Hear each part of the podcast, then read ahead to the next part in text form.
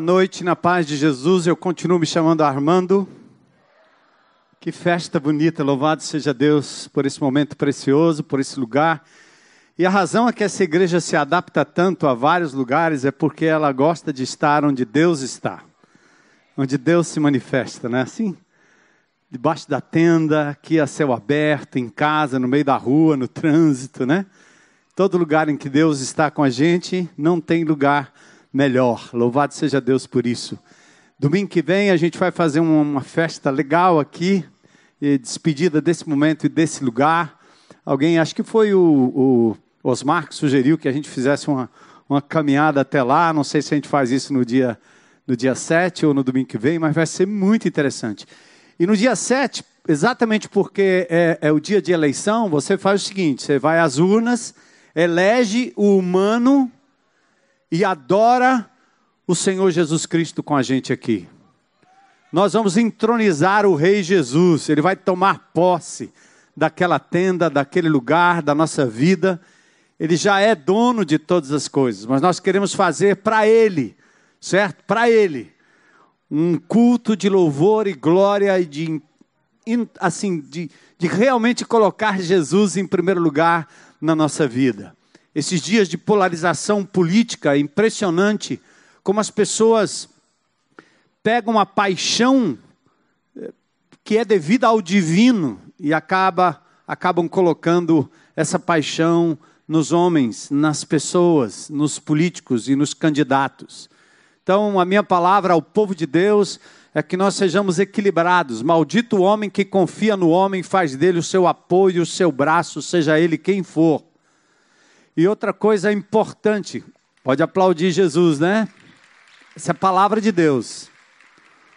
Outra coisa importante que eu quero deixar nesses dias, uma coisa que me estarrece, embora você, como homem e mulher de Deus, tenha o, o direito e às vezes até o dever de denunciar as más obras, seja de quem for, dos governos, dos políticos, dos pastores, de lideranças, de famílias, de homens e mulheres que maltratam crianças, seus filhos, enfim, é um dever do homem e da mulher de Deus com o espírito de brandura, como diz o apóstolo Paulo em Gálatas 6, a gente repreender, a gente apontar aquilo que não está correto na condução, mas com uma finalidade única: para que as pessoas que estão sendo maltratadas sejam libertadas. Só temos que tomar cuidado com uma coisa: a, a, o, o processo de peneirar a vida dos outros, ou seja, você pegar qualquer indivíduo, de esquerda ou de direita, colocar numa peneira e ser incapaz de olhar para as coisas boas daquela pessoa e apenas enfatizar aquilo que de mal aparece, eu quero dizer para vocês, em nome de Jesus, que essa é uma obra do diabo e nós não estamos a serviço dele. Em todas as alas da política há coisas boas e há coisas ruins. E nós, como povo de Deus, devemos moderar a nossa fala, moderar a nossa língua, devemos amar antes de simplesmente criticar.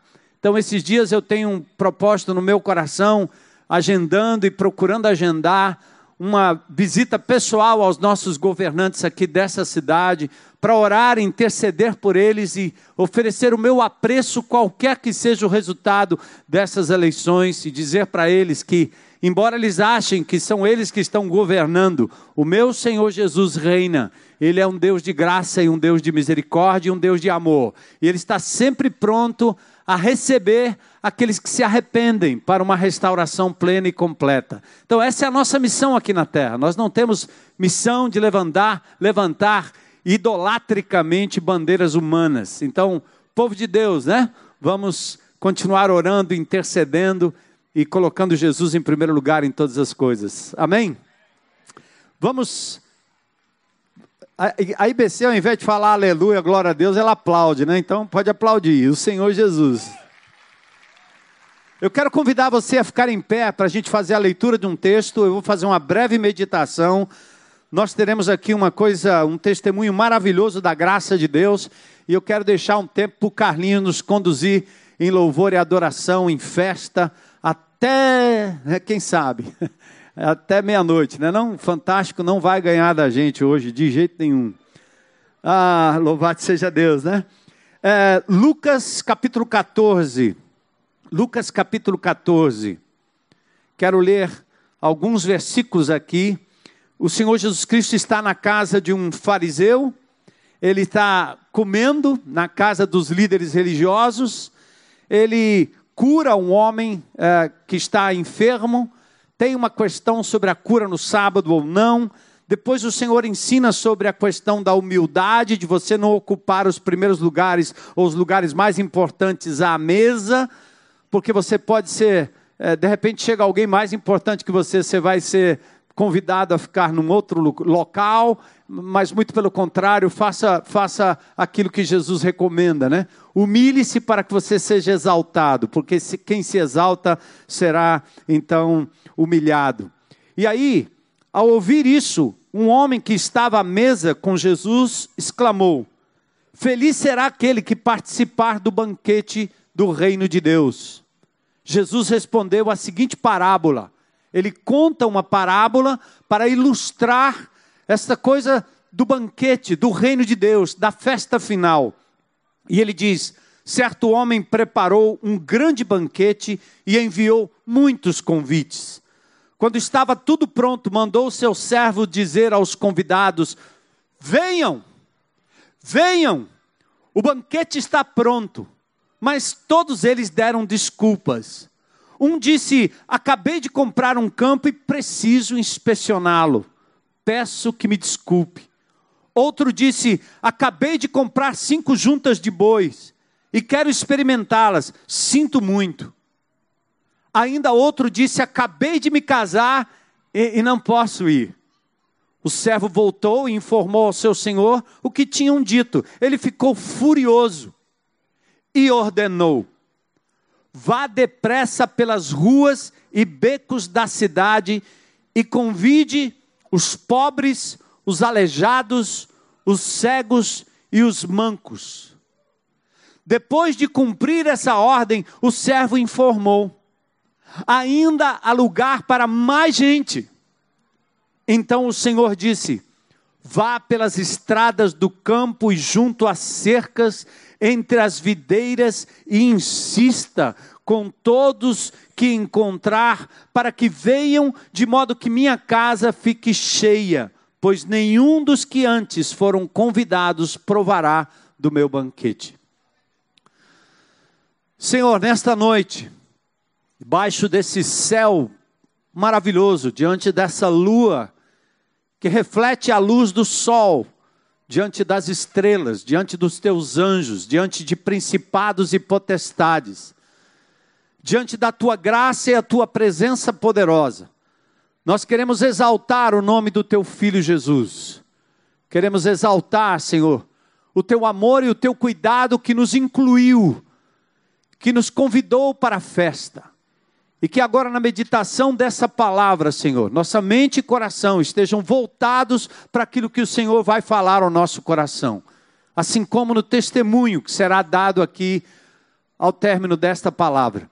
Nós te pedimos, Senhor, que o teu Espírito assuma o controle de cada um de nós, inclusive da minha vida, pois para a honra e glória do Senhor Jesus é que nós oramos e agradecemos. Amém. Podem sentar.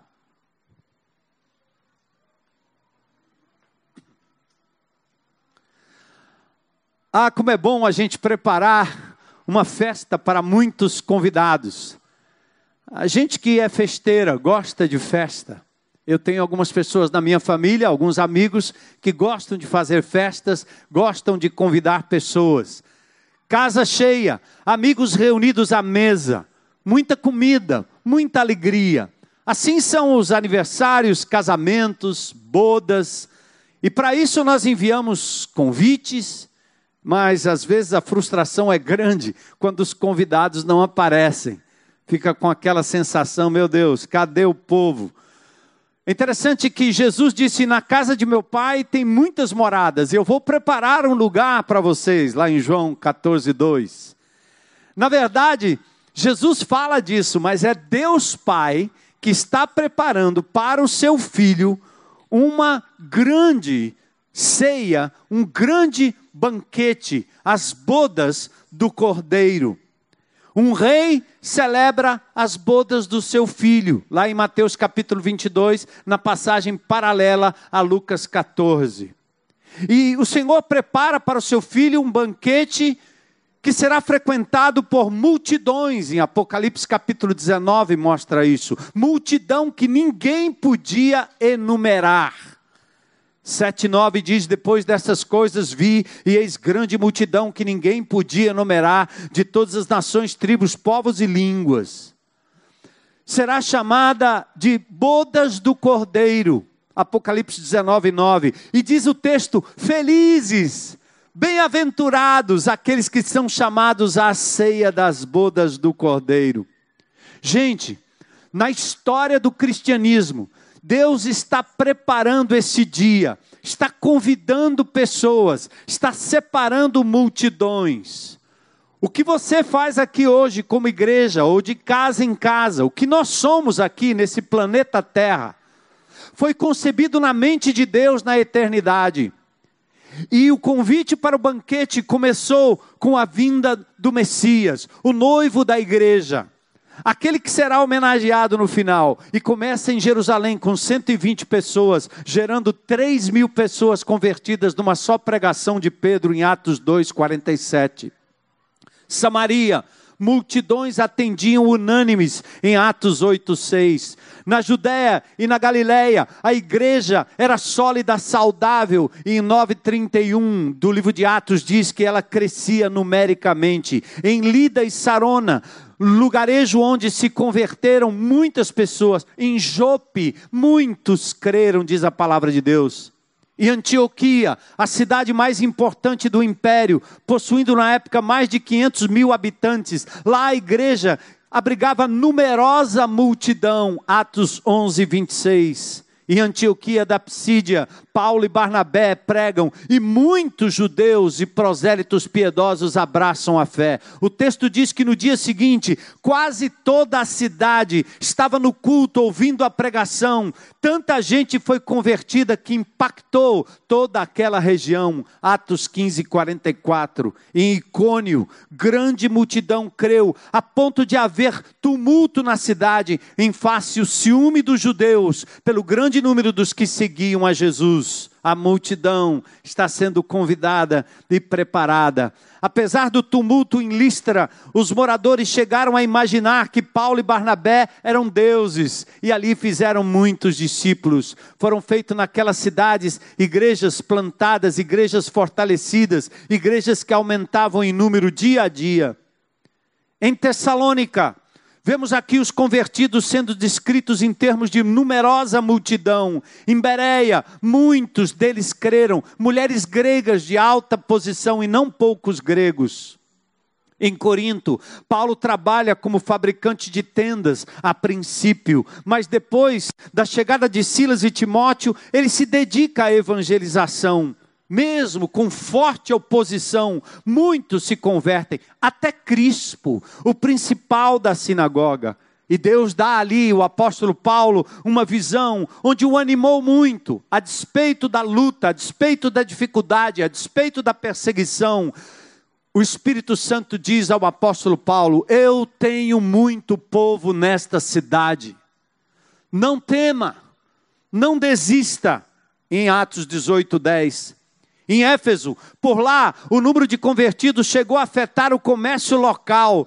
Era tanto que o maior centro comercial e político e religioso da época foi impactado, porque os vendedores de imagens saíram dizendo: Este tem persuadido e desencaminhado muita gente. Ou seja, aquelas pessoas que colocavam suas esperanças em objetos, em ídolos, em homens, estavam sendo pela cabeça deles, desencaminhados, porque agora seguiam o Rei Jesus. Eu tenho uma pergunta para você diante desse, dessa sequência histórica. Será que Deus ainda tem muita gente nesta cidade de Fortaleza ou não? Será que Deus ainda tem muita gente ao redor do lugar onde você mora ou não? Claro que tem. Deus está dizendo a mesma coisa, como disse a mim há 35 anos atrás, quando eu cheguei nesta cidade. Deus tem muita gente aqui em Fortaleza que virá ao conhecimento do Senhor Jesus. Nós não queremos nada menos do que Fortaleza entregue aos pés do Senhor.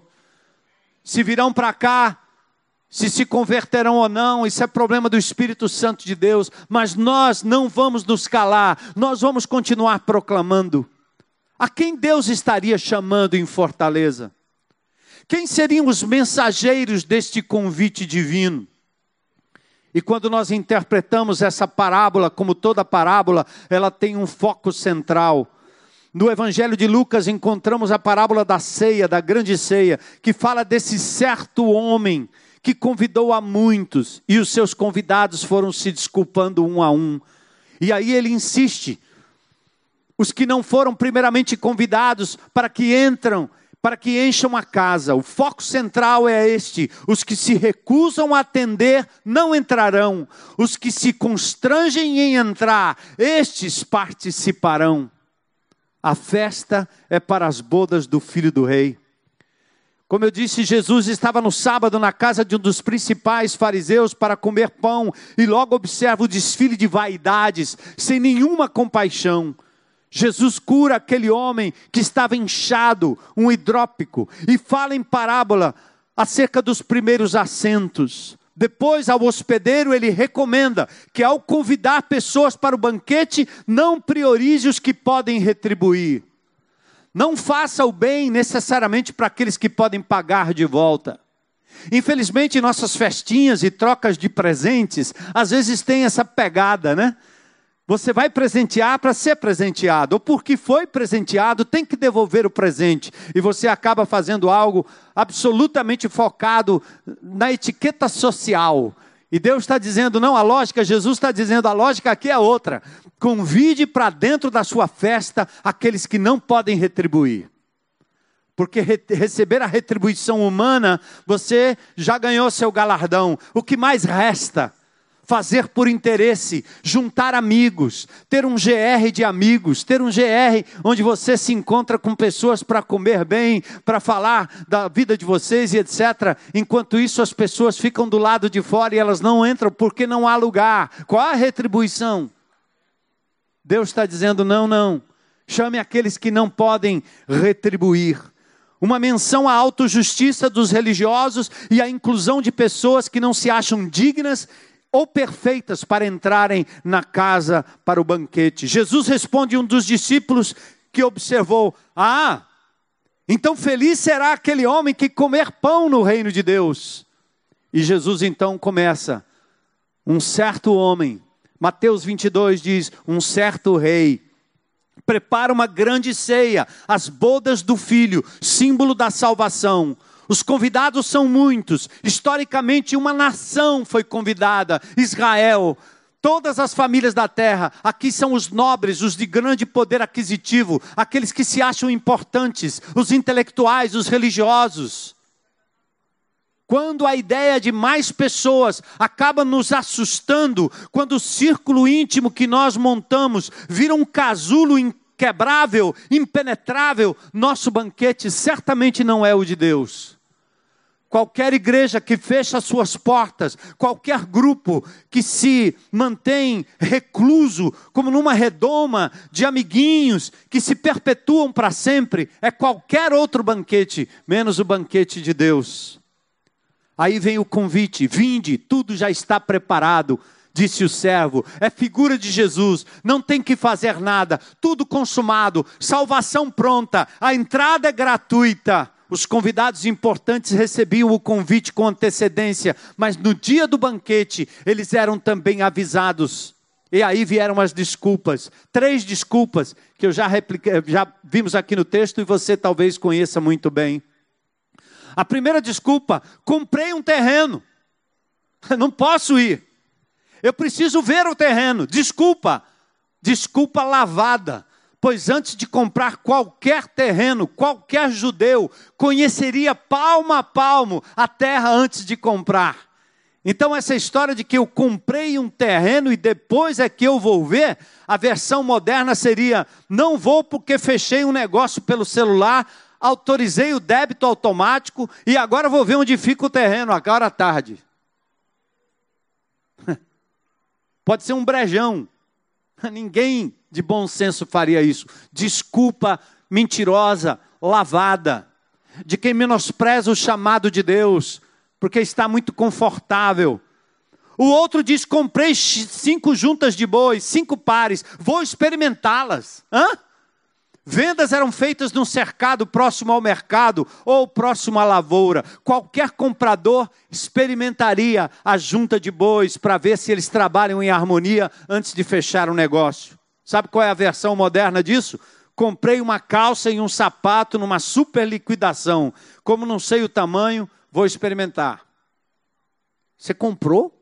Está chegando pelos correios e você não sabe o tamanho da calça, o tamanho do sapato que você comprou? desculpa, desculpa lavada. E depois o outro disse: casei-me. Hã? Sem se desculpar, tendo já o convite, mas recusando ir no mesmo, o casamento é uma desculpa, pois não teria acontecido no mesmo dia do banquete, no mesmo dia dessa festa anunciada na cidade. Enfim, quando os negócios, os planos, os bens, as pessoas nos fazem pensar que nós não precisamos do, do, banquete de Deus quando temos o nosso coração focado naquilo que possuímos, naquilo que temos, na nossa agenda, naquilo que estamos construindo. E acabando, acabamos, aliás, ao invés de experimentarmos o banquete divino, acabamos nos contentando com as migalhas que temos aí pelas ruas acabamos nos contentando com aquilo que só causa dor e vazio, bens, pessoas, causas, planos humanos, prosperidade, riqueza, fazendo por onde? Porque você não tem tempo para o reino de Deus. Quais são suas desculpas? Quais são as desculpas das pessoas que estão ao nosso redor? Os motivos pareciam legítimos. Não é o mal que nos afasta de Deus, mas o prazer menor Há algo que talvez nós precisamos fazer as pessoas entender, tentar abrir a cabeça para compreender. Essa semana tive o privilégio de estar numa mesa, numa mesa na Assembleia Legislativa, e ao meu lado tinha um pai de santo, tinha uma budista, tinha uma mulher do Pachamama, tinha o espírita, tinha a União do Vegetal, tinha tudo. Todas as, as matizes espirituais.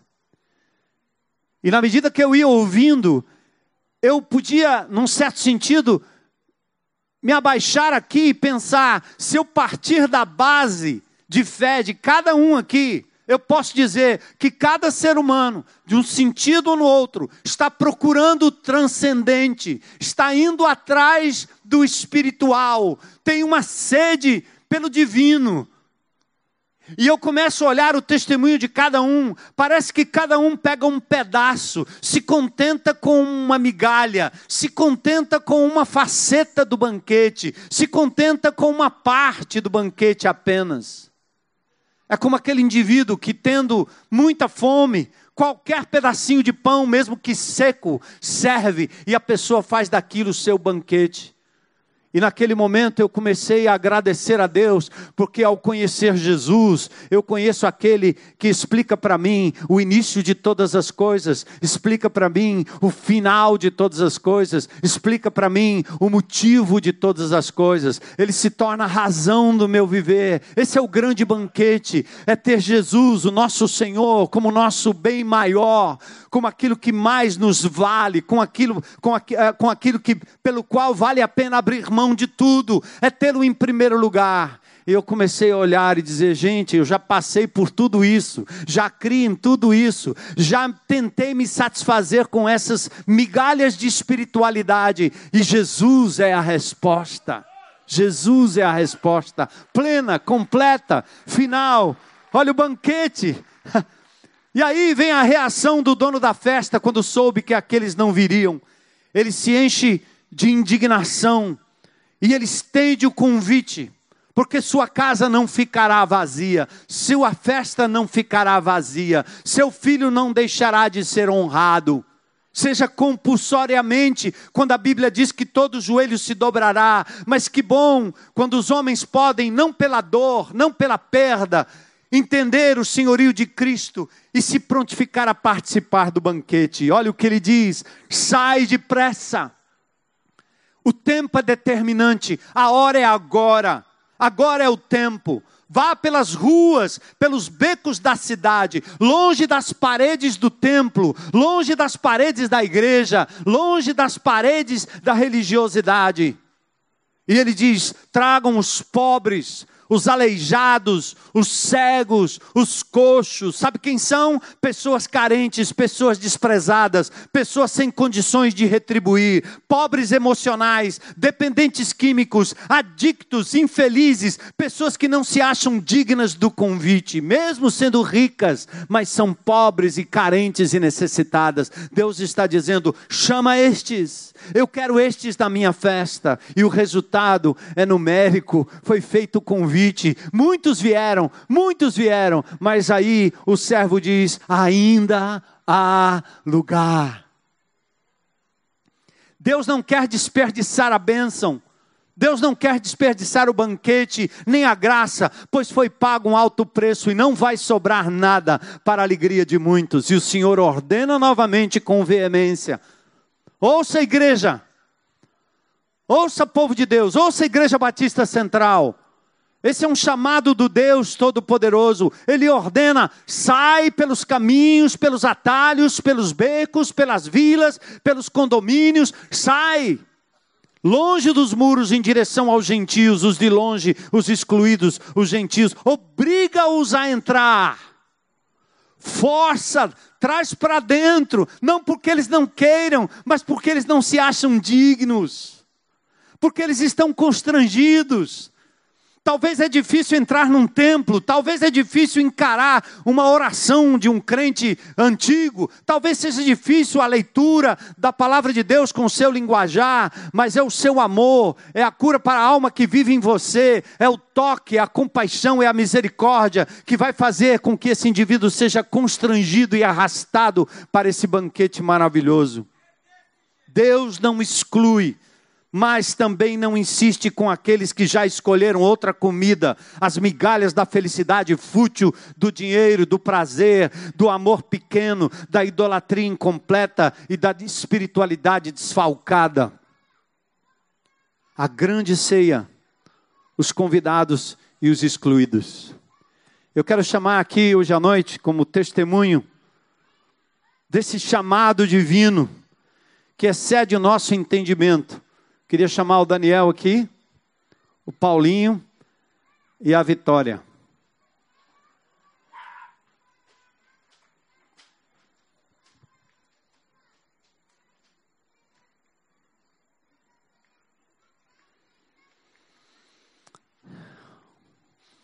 Eu vou pedir que o Daniel dê um, um breve testemunho sobre a caminhada dele e como Paulinho entrou na história, a vitória, e, e depois eu vou deixar que eles testemunhem também. Boa noite a todos, eu me chamo Daniel. Sou um discípulo de Jesus aí, limpo das drogas perto dos 12 anos.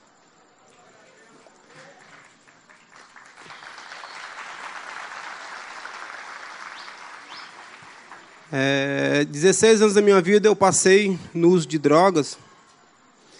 E ao chegar ao fundo do poço, Deus me deu a oportunidade de conhecer uma comunidade terapeuta.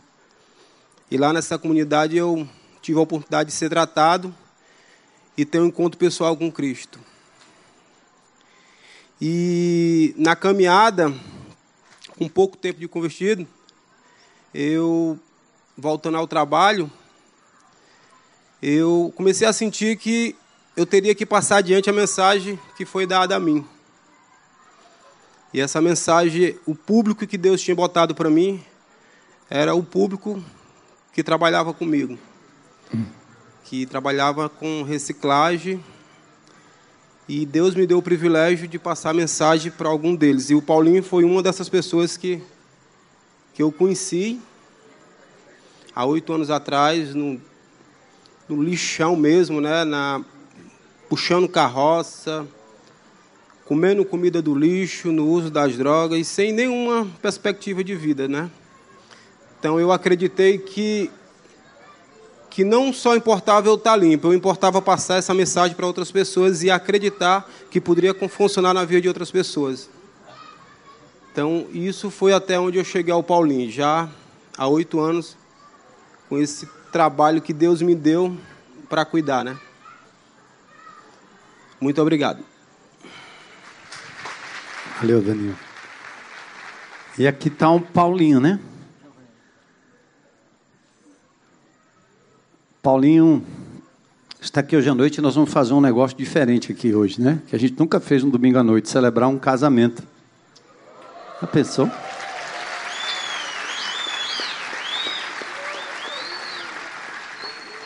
Paulinho, ao longo desses anos, vem é, passando por um processo de restauração e reconstruindo a sua família, que já era constituída. Tem três filhos, né, Paulinho?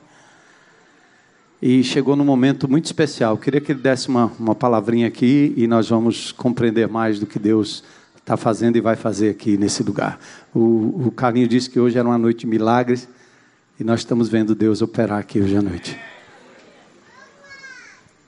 Boa noite a todos, se chamo Paulo.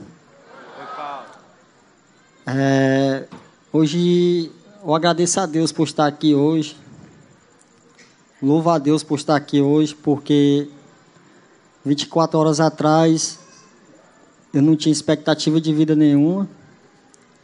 Se tornava como fosse um lixo para a sociedade, onde que o estado que eu vivia, né, se toma de rua, aonde que quando eu chegava nas casas para pedir apoio, ajudas, muitas vezes as pessoas batiam na porta na minha cara. E através de eu caminhar com carrocinha, né, juntando reciclagem. E muitas vezes eu meditava nessa carroça de madrugada, eu ficava falando, Senhor, se tu tem algum propósito, alguma coisa na minha vida, tu coloca as pessoas no meu caminho certo, no momento certo, na hora certa. E Deus usou esses casal, né? Daniel e a Dana Ritaza, para honra e glória do Senhor Jesus Cristo.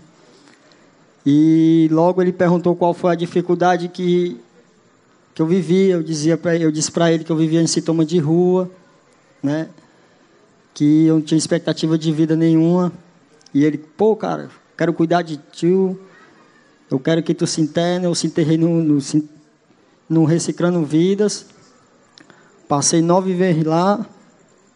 E hoje estou aqui muito grato a Deus por essa oportunidade de Deus ter construído uma nova história para mim, sabe?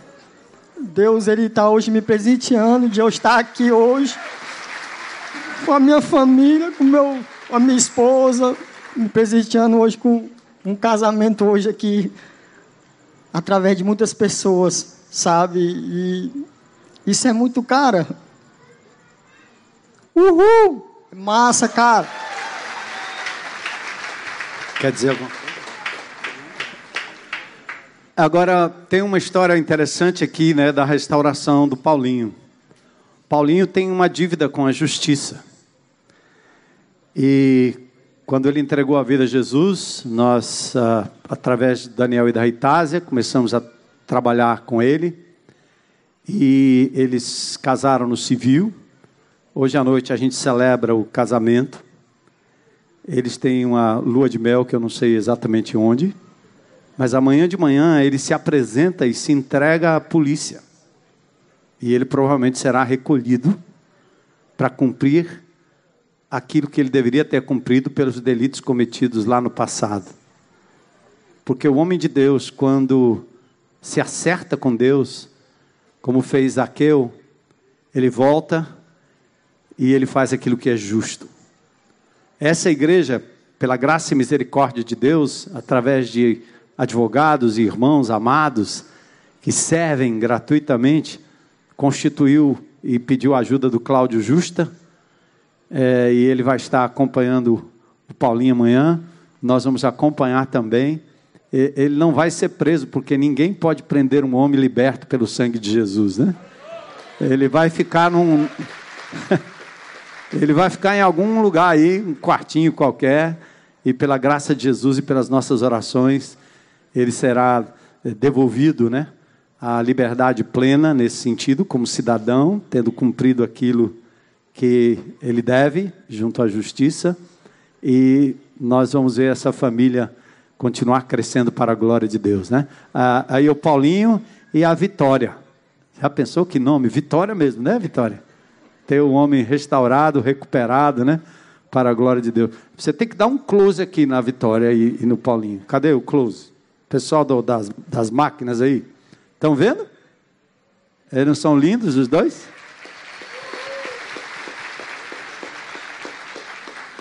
Eu vou. O Carlinhos vai vir aqui para cantar uma música para eles dois, tá certo? Mas eu tenho uma, uma pergunta a fazer, uma oração, e aí depois nós vamos ouvir o cântico, tá certo? Eu sei que você, Paulinho, já diante das autoridades constituídas, né, consentiu é, casar-se com a Vitória, né, diante das leis, diante dos homens, e Vitória, eu sei que também você consentiu, né, diante da juíza, não foi? A juíza? A juíza, né? consentiu diante dos homens, né, casar com esse homem e diante da lei e diante de Deus, né, a despeito do tempo que vocês viveram juntos. Então eu quero perguntar aqui diante desta comunidade, né, se você, Paulinho, aceita a Vitória como sua legítima esposa, com a finalidade de dar a ela o seu amor incondicional, até que a morte o separe ou até a volta de Jesus. Sim, aceito. Uh! E agora vamos ver a vitória, né? então, Vitória, você aceita esse homem como seu legítimo esposo, diante da lei, diante de Deus, com o objetivo de dar a ele o seu amor incondicional em toda e qualquer situação, até que a morte o separe? Aceito! Uh! Eu vou pedir que vocês fiquem em pé e estendam as mãos para cá. A bênção será dada pela igreja de Jesus. Todos nós somos instrumentos da unção divina sobre esse casal. Senhor, nós te adoramos e te louvamos nesta noite. Estendemos nossas mãos sobre eles, Senhor. E pedimos que a tua bênção, tua graça, tua misericórdia, Senhor, seja sobre este casal, sobre a família constituída, sobre os seus filhos, Senhor. Pedimos em nome de Jesus que o Senhor possa dar ao Paulinho a libertação da lei, da dívida no juízo, para que ele possa, Senhor, retomar a sua vida, trabalhar, sustentar sua família e viver para a glória do teu nome, ajudando, Senhor, a recuperar muitos outros que estavam estão na situação que ele estava.